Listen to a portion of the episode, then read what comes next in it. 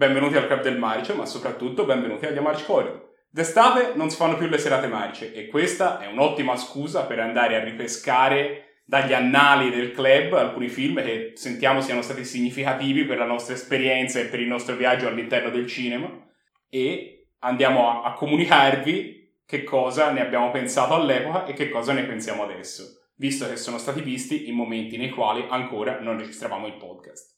Quindi beccatevi questo film, ovvero Batman Batman al cinema c'è stato tante volte, forse più di qualsiasi altro supereroe. Ogni decennio sembra avere la sua incarnazione. Giusto l'anno scorso Robert Pattinson e Reeves, il regista, hanno portato nelle sale un Batman più investigativo, un film più aperto all'idea che forse la presenza di Batman a Gotham in realtà rende il problema peggiore di quanto non aiuti a migliorarlo, ma negli anni 2010 c'era stato Ben Affleck con il DCCU che aveva portato sullo schermo un Batman cinico, indurito. Il ciclo precedente era quello di Nolan e di Christian Bale con un Batman più emotivo.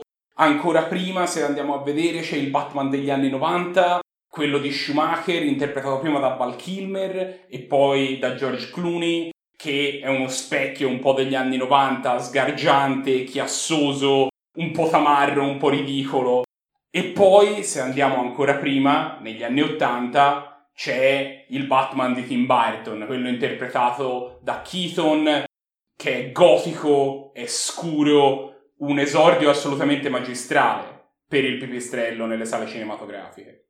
Solo che Batman al cinema c'era stato. Corre il 12 gennaio 1966 ed esce sul canale televisivo statunitense ABC la prima puntata della serie televisiva di Batman. La serie ha un successo strepitoso, tanto che non è uscita ancora metà della prima stagione, che la Fox decide di portare tutta quella produzione al cinema. Dopo un ciclo di produzione serrato, Batman, il film, esce quindi nelle sale cinematografiche a giugno dello stesso anno. Non fu un completo flop, ma neanche un successo strepitoso. La Fox ci riprese i soldi, ma non abbastanza da voler riproporre l'esperimento, tanto che Batman sarebbe sparito dal grande schermo per più di 20 anni. Il film vede tornare alla carica quattro degli antagonisti che erano già comparsi nella serie. Come dice Batman stesso, in due avrebbero potuto cercare di assoggettare la città, in tre la nazione, ma in quattro L'unica possibilità è che il loro obiettivo sia il mondo intero. E infatti il Joker, interpretato da Cesar Romero, in realtà la traduzione italiana per motivi a noi non del tutto chiari lo chiama il Jolly, l'enigmista, la donna gatto e il pinguino si impossessano della tecnologia segreta del Commodore Schmidlap, che comunque resta sempre un bel nome, che è una specie di raggio liofilizza persone, e lo utilizzano per cercare di rapire i leader mondiali dal Palazzo delle Nazioni Unite per poi chiedere un riscatto principesco. Starà quindi a Batman e al suo aiutante Robin cercare di sventare il loro diabolico piano ed evadere le loro machiavelliche trappole. Com'è il Batman degli anni 60? Il Batman degli anni 60 non è cinico, non è cupo, non è tormentato, è ispirato alla serie di fumetti che aveva come autore Dick Sprang, che era nata da un clima politico molto ostile che lo aveva obbligato molto a smorzare i toni. E infatti la serie, così come il film che ne viene tratto, è molto umoristica, è parodistica, è camp.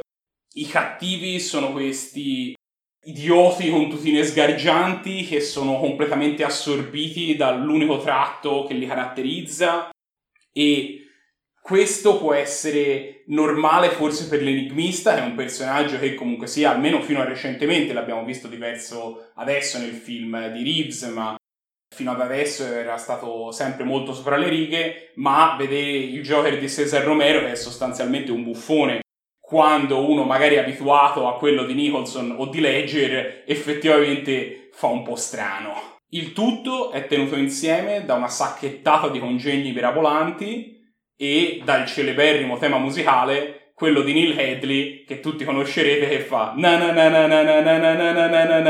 Batman Batman il risultato finale è un film colorato, infantile, con Batman che spiega morali, invoca scienza bizzarra ed estrae congegni improbabili è celebre il bat repellente per pesce cani, ma mi piace ricordare la bat scaletta, che in realtà è una normale scaletta, solo che in fondo c'è un'etichetta scritto bat scaletta sotto, e soprattutto saccagna i nemici facendo comparire in sovrimpressione le famose onomatopee smack, pov e la mia preferita quando a un certo punto viene volato in acqua l'enigmista Kersplush.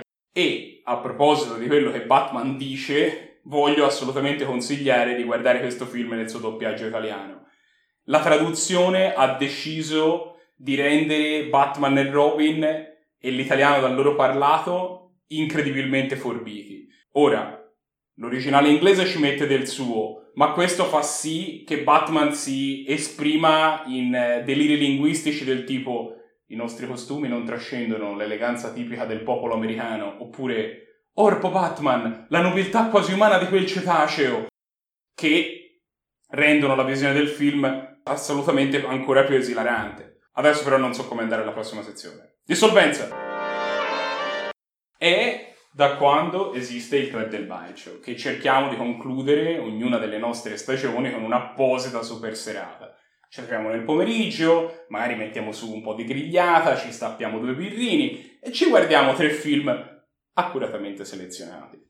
Ed è in questo contesto che noi guardammo per la prima volta Batman, il film, nella data dell'8 luglio 2008, vi do una piccola sbirciatina dietro le quinte. Il giorno che stiamo registrando questi Amarish Cord è l'8 luglio 2023, quindi sono passati esattamente 15 anni dalla prima visione. Ma con un po' di archeologia dell'internet sono andato a ripescare i nostri commenti dell'epoca nelle arcaiche forme di comunicazione che utilizzavamo in quei giorni antichi, preservate un po' come insetti nell'ambito.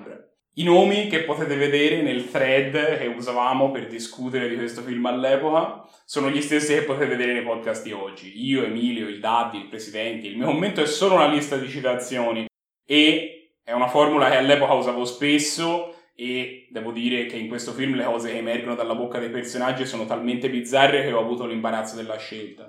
Già all'epoca avevamo capito quello che il film voleva cercare di fare. Il film ha chiaramente intenzioni parodiche ma, e qui cito il presidente, qui qualcosa deve essere andato storto e tutte le caratteristiche assurde sono state accentuate, cioè il troppo stroppia, però qui è un bene perché si viene a produrre un capolavoro del trash. E a distanza di 15 anni devo dire che ci avevamo visto giusto già allora.